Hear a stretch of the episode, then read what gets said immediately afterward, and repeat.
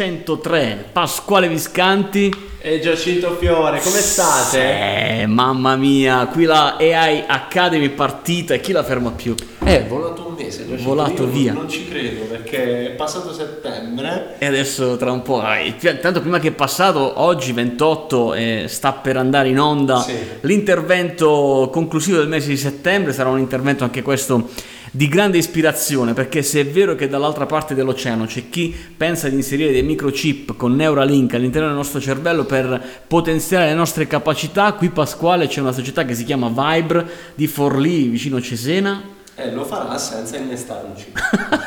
esatto, esatto. eh. State tranquilli per chi vuole magari approfondire questo argomento per i più interessati, insomma appassionati, non preoccupatevi, non dovrebbe essere No, no, necessario no, non fare un intervento in questo senso. Questo sarà il- l'appuntamento di oggi con l'Academy, infatti noi stiamo registrando qualche ora prima, eh, oggi 28 settembre, eh, ma oggi puntata del podcast, come giustamente dicevi, 103, abbiamo delle news eh, fighissime. Belle, molto belle. Intanto se non l'hai ancora fatto vai su iaspiegatasemplice.it, lì trovi il pulsante per iscriverti alla AI Academy che ricordiamo Pasquale è un percorso di apprendimento e ispirazione gratuito che si tiene totalmente online con dei nomi incredibili che puoi scoprire direttamente lì su quel sito internet. Ma partiamo proprio da un nostro futuro ospite della AI Academy.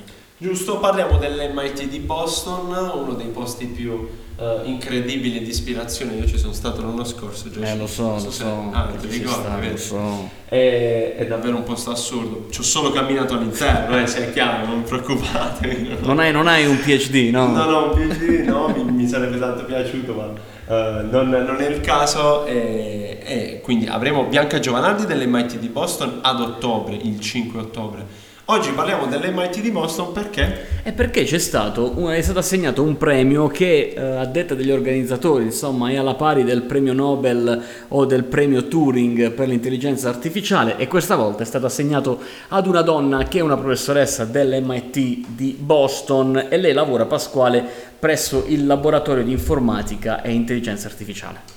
La professoressa Barzilei, Chissà come si dirà, Sì, Barzilai. Prova, prova a dirlo così. eh, ha ricevuto un premio del valore di un milione di Pensa. dollari. È incredibile perché eh, tra l'altro il premio è stato assegnato perché all'MT di Boston hanno trovato una soluzione o hanno iniziato ad applicare l'intelligenza artificiale per la cura del cancro, che è davvero una cosa incredibile considerando che insomma, è la malattia del nostro secolo. E, tra l'altro lei, la dottoressa, è stata eh, è sopravvissuta a un cancro nel 2014 e invece poi adesso, grazie a questo studio che ha visto coinvolti diversi ospedali, eh, dal Massachusetts General Hospital di Boston, anche ospedali in Taiwan e in Svezia, e quindi insomma è un bel traguardo.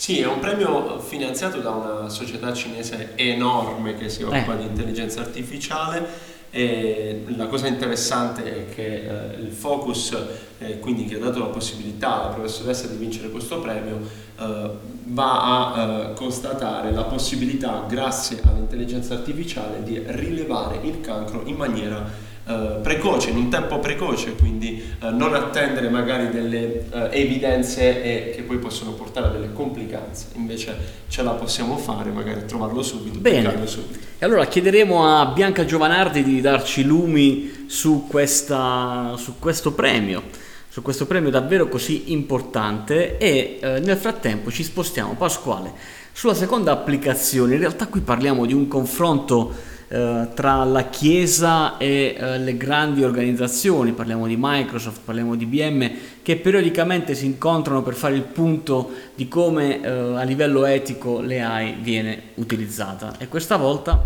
E questa volta Monsignor Paglia eh, ha eh, assolutamente aperto all'utilizzo dell'intelligenza artificiale, soprattutto per vincere la fame. Esatto, insomma, l'etica è importante. C'è stata già una firma pochi mesi fa, forse 7-8 mesi, prima dell'emergenza Covid, eh, che, si, che si è chiamata appunto Roma Call sull'etica dell'intelligenza artificiale. E, insomma, l'obiettivo è, Pasquale, quello di davvero cercare di trovare la quadra eh, su questa grande piaga attuale, ma ormai storica dell'umanità, che è proprio quella della fame nel mondo, insomma. Eh, se pensi quanta energia viene utilizzata per tenere in piedi server che ci permettono di utilizzare in questo momento questa, questa piattaforma di ascolto, di ascolto podcast, insomma, e pensare che c'è ancora gente che muore di fame. Purtroppo può sembrare infatti un, un tema uh, banale se, se, non che scontato, ma è un problema ancora serio e è bello comunque questo tipo di apertura, questo confronto costruttivo tra la Chiesa tendenzialmente quindi un, uh, un ente laico con uh, ambito scientifico, quindi come ad esempio esperti uh, di Microsoft, esperti di IBM, c'era la FAO, una interessante call quella di Roma. Bene, allora speriamo che questa mh, firma possa portare anche degli atti pratici, concreti, ve ne daremo atto e qualcosa di concreto è avvenuto qualche giorno fa eh, presso l'Università di Calabria, l'Unical di cui abbiamo parlato un sacco di volte, Pasquale, ancora una volta eh, questo venerdì 25 si è chiusa la 36esima conferenza internazionale di programmazione logica che è stata ospitata proprio dall'Università di Calabria.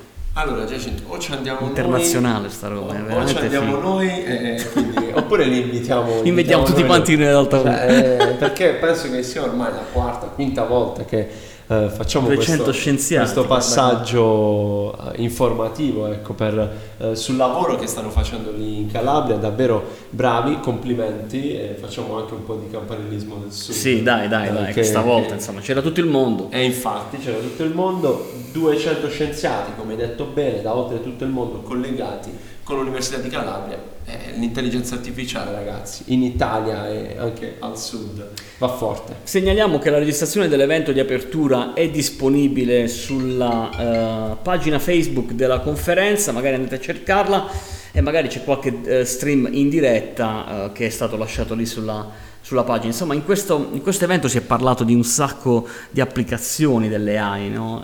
c'era anche Francesca Rossi del eh, del laboratorio di ricerca USA eh, di Watson IBM eh, e con il rettore dell'università Nicola Leone dell'Università Calabria, insomma c'era anche Alessandra Russo dell'Imperial College di Londra, Francesco Ricca ancora dell'università, insomma davvero un argomento molto molto interessante da tenere d'occhio Pasquale.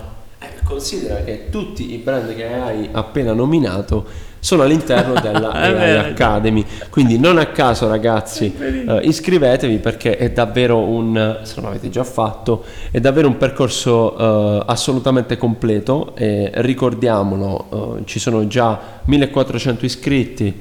Uh, tra manager, imprenditori, studenti, start-up, insomma, tutte persone davvero uh, di un profilo uh, incredibile e interessatissimi rispetto al tema dell'intelligenza artificiale. Per noi è un successo assurdo. Eh sì, perché davvero, davvero uh, come primo mese pronti via dal 7 settembre abbiamo fatto davvero il botto e, e ci aspetta un ottobre ancora più ricco. Sì, sì, eh, magari daremo qualche informazione no, di come è andato questo primo mese, no? per i più curiosi dei perché numeri, no? gli appassionati dei numeri, vi daremo dei numeri. Allora, ci spostiamo sempre, restiamo sempre nel mondo dell'innovazione, restiamo attaccati al nostro smartphone da cui magari stai ascoltando il nostro podcast, non possiamo dirlo se lo stai ascoltando da Alexa, ma se tu stai ascoltando questo podcast dal tuo smartphone sappi che c'è una startup eh, anglosassone che si chiama Number 8 che ha creato un software predittivo basato sul contesto fisico di utilizzo del dispositivo. Quindi non soltanto i famosi biscottini che ci lasciano nei, eh, nelle pagine di navigazione, ma c'è di più. I cookie, i cookie, sì esatto, e chiaramente qui uh, solleva il solito, come dire, polverone sulla privacy, uh, ci vogliono studiare analizzando uh, il movimento del nostro smartphone, questa è la domanda su, della news che abbiamo recuperato da Focus. Esatto, esatto. E io ti devo essere sincero, eh. um, fino a poco tempo fa, anzi fino a qualche ora fa, questo era un tema che per me aveva una certa importanza. Poi ieri ho visto su Netflix il documentario Aia, ecco, ecco, ecco, ecco, ecco, ecco vedi come cambiano le percezioni delle cose. Eh? È, vero. È, vero, è vero. Beh, in questo caso invece, Pasquale, parliamo di un AI che permette di eh, capire come ti stai muovendo insieme allo smartphone? E quindi ah, utilizzando non soltanto il GPS ma anche l'accelerometro, utilizzando il magnetometro, eh, l'altimetro, insomma tutti questi strumenti, giroscopi anche, che sono all'interno del nostro cellulare permettono per esempio ad un'app di fitness di comprendere quali sono le nostre abitudini alimentari. O meglio se mangiamo e siamo frettolosi, se mangiamo e invece ci piace mangiare al fast food perché magari eh, ci siamo arrivati in macchina ci siamo messi lì a mangiare, insomma tutte le nostre abitudini legate per esempio a, al cinema, eh, se siamo al ristorante piuttosto che al cinema e quindi quali sono le pubblicità che mi devono arrivare in quel preciso momento. Allora io mi faccio una domanda, magari la faccio anche Ce n'è bisogno? Ma serve? Ce n'è bisogno? Ma, ma davvero noi Uh, come dire, aggiustiamo, uso questa parola così strana, brutta, aggi- ci aggiustiamo, ci sistemiamo, ci correggiamo se qualcuno ci dice o qualche dispositivo ci dice guarda che uh, dovresti eh, alzarti perché sei stato troppo tempo seduto, tu ti alzi. A me capita, adesso il mio orologio ogni tanto mi dice dai che è il momento di alzarti un po', lo fai. È una questione di abitudine e della tendenza del marketing predittivo, insomma, qui c'è sempre la corsa a chi fa meglio degli altri. E visto che ormai, insomma, tutti da un po' di tempo facciamo marketing utilizzando le piattaforme digitali, i social network, quindi sappiamo chi ha compiuto un'azione piuttosto che no. What's next? Secondo me si stanno chiedendo questo, Pasquale. Come possiamo, grazie alle AI, performare ancora meglio con la comunicazione, quindi mandarti ancora una volta quel messaggio giusto alla persona giusta nel momento giusto che sta facendo la cosa giusta. Eh, forse aggiungiamo eh. questo passaggio. Eh, sarà così. Va bene, dai, e allora Pasquale, abbiamo parlato di un sacco di robe. E... MIT, abbiamo Bello. parlato della privacy, abbiamo parlato del Monsignor Paglia, abbiamo parlato dei 200 scienziati, uh, scienziati in Calabria, abbiamo parlato della AI Academy Uh, mi raccomando ragazzi iscrivetevi anche per dare un voto ragazzi, a queste forza, due voci. Forza, eh, forza. nella AI Academy siamo, siamo, in diretta video, quindi eh. se non ci hai ancora visto, oddio non no, ti non ci credo, non ci credo che non hai visto Pasquale, dai. Sì. Adesso ha cambiato anche barbiere, quindi insomma. è più eh, bello, è più bello del solito. Eh, capirai. Va bene, allora noi ci vediamo sui nostri canali per le AI Academy e a breve anche in giro per l'Italia, perché insomma ci sarà questa novità che ci vedrà in giro nelle grandi città dove ci vorrete ospitare per uh, chiacchierare, insomma, aprire eh. un po'. Una, fare una tavola rotonda, una riflessione su che cosa sarà. Torneremo a prendere gli aerei, Giacinto. Questa IA spiega da quanto tempo. Gli aerei, cari aerei. Bene, ci vediamo presto e buona intelligenza artificiale. Ciao. Ciao.